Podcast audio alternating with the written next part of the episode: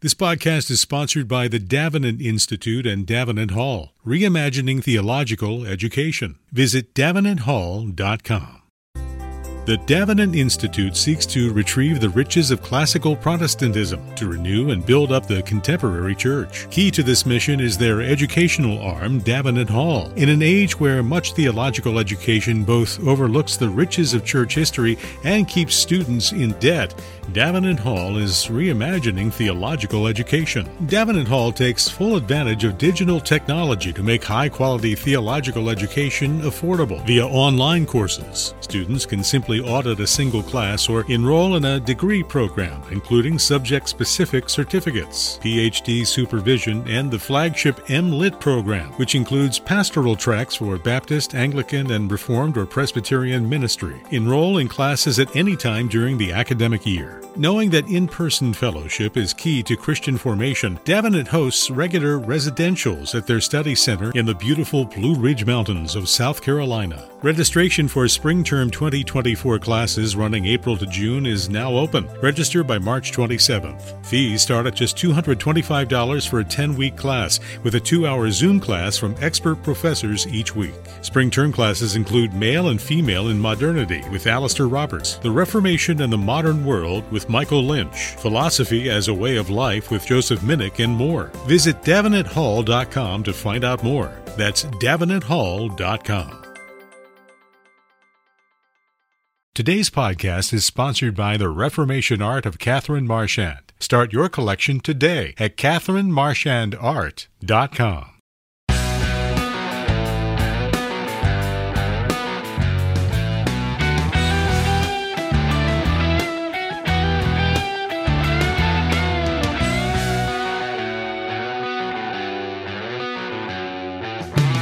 Welcome to Mortification of Spin, a casual conversation about things that count with Carl Trueman and Todd Pruitt.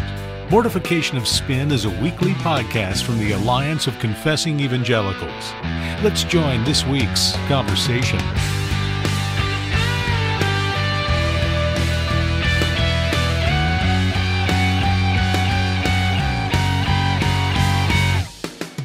Well, welcome to Mortification of Spin. I'm one of the regular hosts, Carl Trueman, professor at Grove City College in Western Pennsylvania, here with my friend and regular host, Todd Pruitt. Let me see if I, for fourth time in a row, can I introduce you? You give it. correctly, You give it a shot. Todd is the pastor of Covenant Presbyterian Church in Harrisonburg, Virginia, and it's a congregation in the so-called Presbyterian Church in America. Mm-hmm. You- you got it I right. got it. You now know the church I I'm pastor. a- after all these years, I'm finally word perfect. I that. am really excited for you. And we have an old friend uh, on the program today, one of those, uh, whether it's uh, the triumph of hope over experience or merely a sign of tremendous lack of judgment. Uh, we have our old good friend Joel Kim on the program. Joel is, I was going to say, the newly minted president of Westminster, California, but actually he's been around for a few years now. Joel has been Old hat now, three years now, if you can believe it. three years. That's that is three years longer than I would ever want to be president of any seminary anywhere, brother. So you've done remarkably well. You're still there after three years. Joel, it's a great pleasure to have you on the program. Well, thanks for having me. Yeah, and as I said to you beforehand, uh, I'm not outside Ann Taylor Loft as I usually am when I communicate with you. My wife is behaving herself today and obediently at my side. Oh, my here in goodness. studio. I hope It's- one it's- of these days your listeners do ask you about Ann Taylor Loft. Your expertise is overwhelming. So I'm an expert. I'm, I'm, I'm determined to visit an Ann Taylor loft in every single one of the 50 states, including Hawaii. Just waiting for my invitation from Matt Usey to go Excellent, yeah. and do that. Great to have you on, Joel. We want you on uh, in particular to talk about the peculiar challenges that are facing seminaries at this particular juncture. I mean, for many years now, seminary education uh, and the seminary world has been a tough world to be in. We know we don't live in a in a culture where the ministry is highly thought of. We know that uh, training for the ministry is it's a tough call because quite often when you train for the ministry, actually you end up being less employable generally than you were before. So being in a seminary, being involved in the seminary world has been tough for a long time. But but the COVID crisis, of course, has brought a lot of distinctive challenges, uh, both educational and financial, to the seminary world. So we wanted to get some thoughts on you relative to seminary education in general in a time of COVID and, and post COVID, and also to hear what, what distinctive policies and practices Westminster, California is putting into place as you move into the, the next academic year. So, welcome to the show, Joel. Uh, and uh, tell us what you think the primary challenges facing seminaries in general and Westminster, California in particular are at the moment relative to the, the COVID crisis that we're in the midst of. Well, well brother, there are so many things uh, that we can say. It's been kind of intriguing as you check out things online. Um, there, there are uh, many analysis as well as discussions taking place, and certainly there are institutions that are far bigger than we are and uh, more historic in terms of their age um, that have their unique challenges that they're working on. Perhaps the best way I can kind of summarize for the listeners and for all of us the challenges that seminaries are facing is by discussing our own particular institution that's taking uh, at Westminster Seminary, California. Um, March is probably a good time for us to look back upon. I, I, I find myself really thankful to the Lord that we are here because at that time, as we were looking forward to where things were heading, uh, things were changing so quickly. Every day, we are getting new orders and regulations uh, placed upon us. And as a result, the institution had to pivot so many different times. And there were short pivots that we had to do right away that had to do with things like safety of our students, student welfare, and their safety. Now, as many of you know, we have this 64 unit apartment complex on campus. So we have over 200 students and family members living on campus, and their welfare and safety was of utmost importance to us, even as the orders were coming down. And then you had to transition, um, transition educationally in terms of trying to figure out a way to deliver quality education in the midst of so many challenges. And we actually took a week off, as many seminaries did, in order to prepare ourselves for that transition. And all of us went into a, a, synchronous education mode in terms of teaching students online. Our students uh, have been very generous and kind, and, and they're incredibly adaptable to the changing environment. So we're grateful for that, and our faculty worked hard to meet the needs of our students as well. And then, of course, you're trying to maintain community in the midst of these challenges. Uh, chapel talks continued, though virtual. You had virtual commencement, which we did a few weeks back. At the same time, continuing to meet the students in terms of our prayer groups that meet on every Wednesday, faculty engaging with the students so that there's some sense of normalcy in the midst of all these changes or things that we were praying for and engaged in. And then finally, just supporting them by financial uh, fundraising and leading in a time of crisis. These are all kind of short term pivots that we had to undergo in order to meet the challenges that were before us. And one thing we've learned is that scarcity, as one person said, leads to clarity, priority, and creativity. Um, I love that phrase, actually. Scarcity leads to clarity, priority, and creativity. And we found ourselves recognizing these major areas as areas that we needed to strengthen and and grow. Um, these are truly the things that we're thinking about. What is the education model? How do we best prepare students for churches and the future of ministry? How do we create community among seminarians so that the learning takes place not just in the classroom, but outside the classroom as well? How do we uh, provide a safe environment, a growing and learning spiritual environment for our students?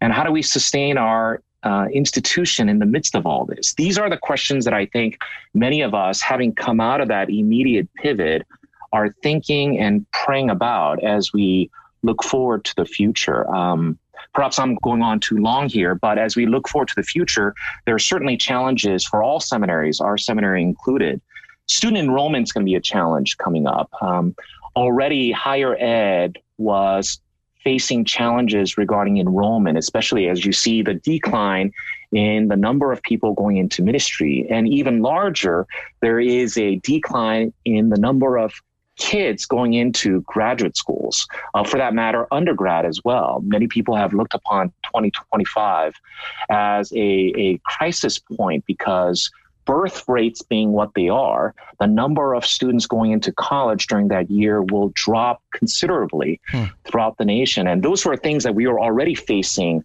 uh, even before this crisis actually took place. And when you add to it international enrollment, that's going to decline because of the current situation. Um, students are having a hard time getting student visas to get here, even those who want to. And so we expect this fall and uh, perhaps longer, uh, we're going to have some difficulties with enrollment. And then, of course, there will be ongoing question about how do we deliver this education in the midst of uh, the changing and challenging times, the balance between educational philosophy and the regulations and orders that are in place when things are changing so quickly. And so those are things that every administrator is thinking about and perhaps even dreaming about at this stage as they prepare for the fall. And then, of course, the financial disruption has been pretty great. I'm sure. Not just in terms of individual institutions, but our donors as well. Right. That's good.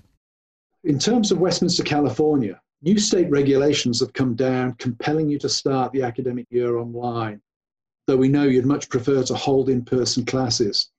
What do you think about the strengths of the online approach, and what will you miss about in person instruction? You know, uh, it, it's kind of intriguing. Um, as many listeners uh, know, Westminster Seminary, California um, is a fully committed residential school.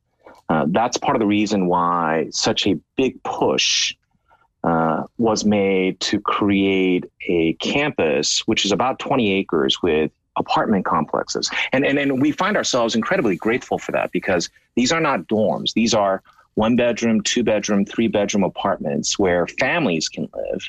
And so even in a lockdown situation, uh, they were able to be locked down in their respective apartments. And so that was a big thing for us, for which we give thanks. And even as we made transitions online, and everybody worked really hard. I, I, I can't imagine there being any campus, uh, any seminary out there being able to do this easily. Um, uh, there are different levels of preparation, but I'm sure both the faculty and students, as well as the staff, worked really hard on, on any campus.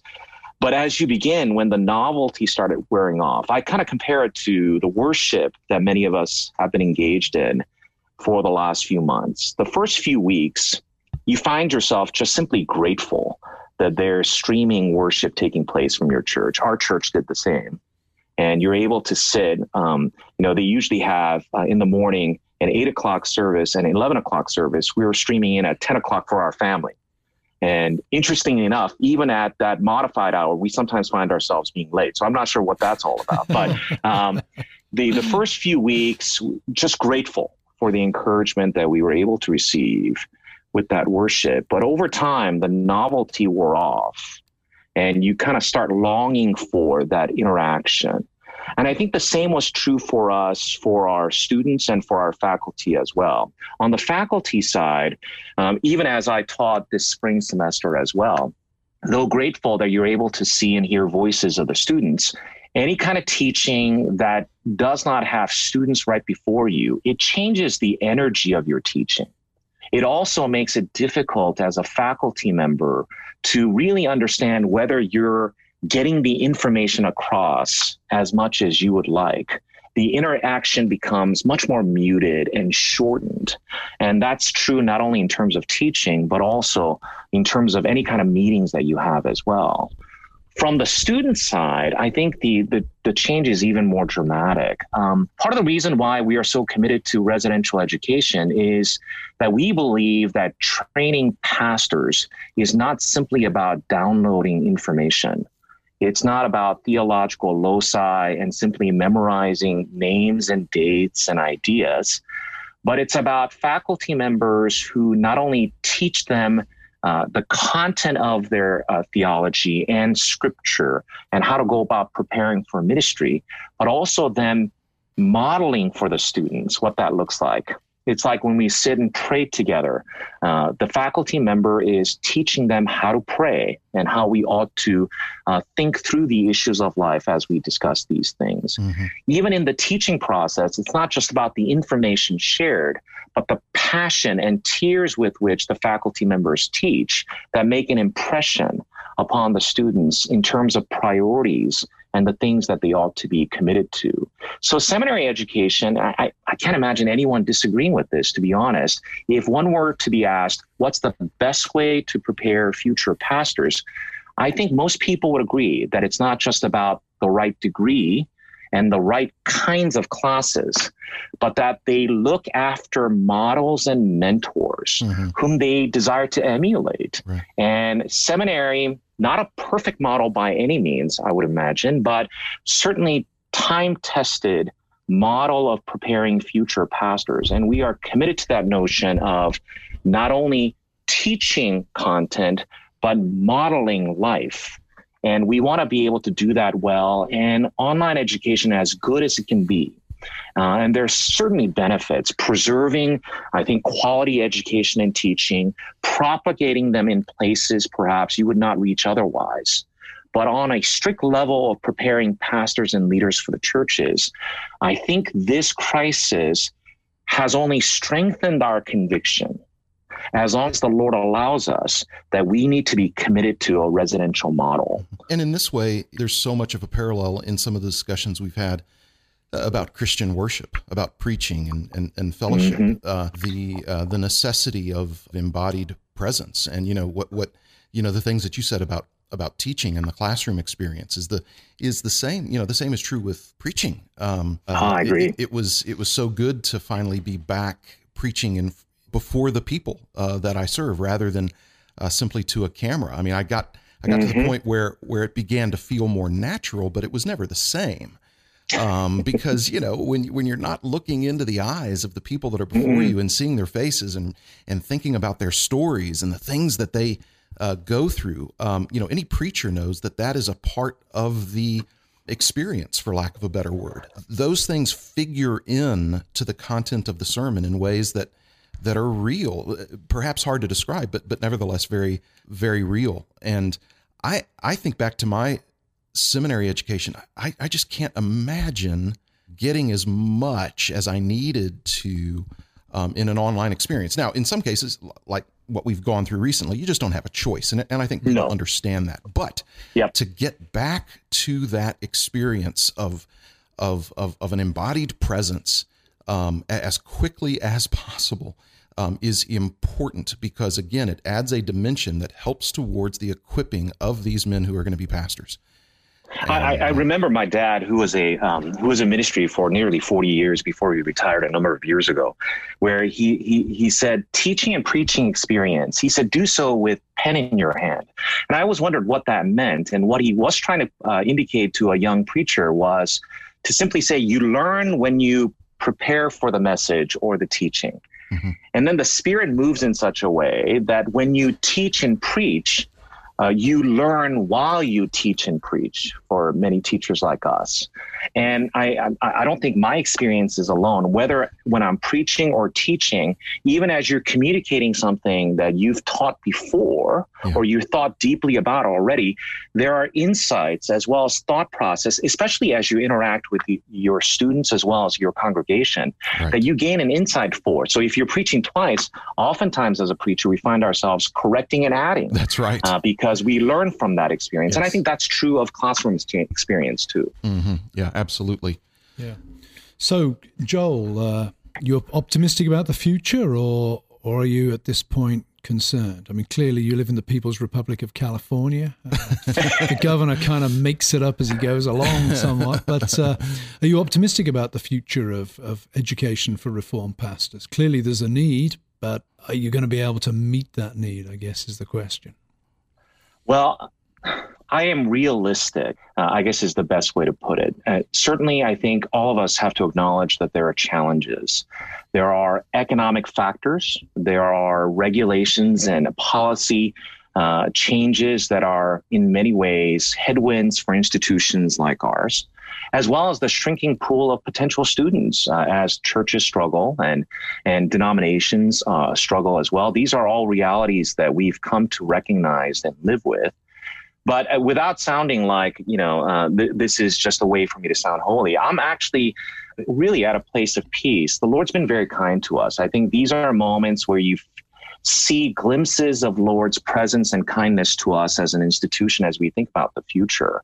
Uh, we recognize that as an institution that uh, our goal is to remain faithful and the Lord will keep us open as long as he desires us to be. So we want to be as focused as we can be in terms of training men and women who are experts in the word, exalting the name of Christ on high, who love the church. And as long as we can do that and Lord uh, sees us doing that faithfully and keeps us here, we want to be able to do that well. So, realistic, I guess, is the best way for me to say how I feel.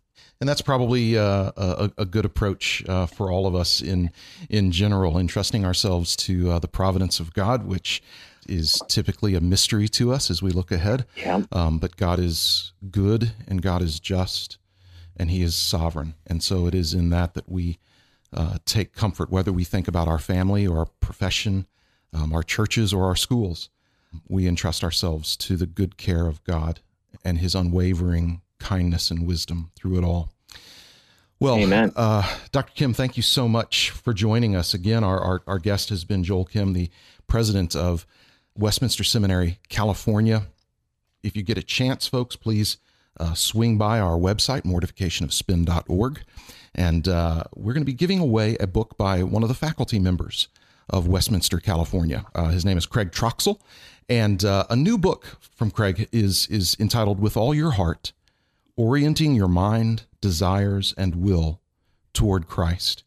And uh, if you would like to win a copy of this new um, excellent book, uh, then please go to our website, mortificationofspin.org, and enter to win a copy of this new book. And while you're there, uh, you can certainly feel free to make a contribution to the Alliance of Confessing Evangelicals so that they can continue to uh, deliver to you uh, good content that will encourage your heart. Well, thank you so much for joining us, and we look forward to talking to you next time. The only one who could ever reach me was the son of a preacher man. The only boy who could ever teach me was the son of a preacher man. Thanks for listening to Mortification of Spin, a podcast of the Alliance of Confessing Evangelicals. For more on topics like this, visit mortificationofspin.org, where you can find other articles by Carl and Todd, browse the archive of past episodes, and make a donation. We'll talk to you next time on Mortification of Spin.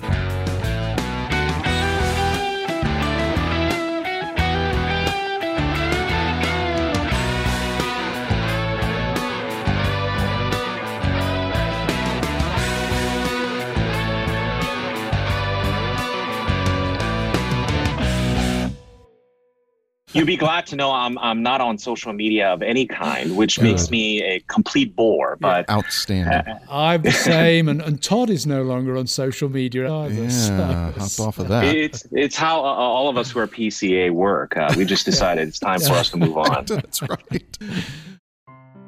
Celebrate the heroes of the Reformation with limited edition prints by artist Catherine Marchand. These high quality prints capture the unique personalities of Martin Luther, Charles Spurgeon, Wycliffe, Calvin, and others. Reproduced on artist top grade rag paper, these prints will soon become a treasured part of your personal collection. Award winning artist Catherine Marchand presents Reformation Art. Start your collection today. Purchase prints online at CatherineMarchandArt.com. That's Catherine with a C, M A R C H A N D, CatherineMarchandArt.com.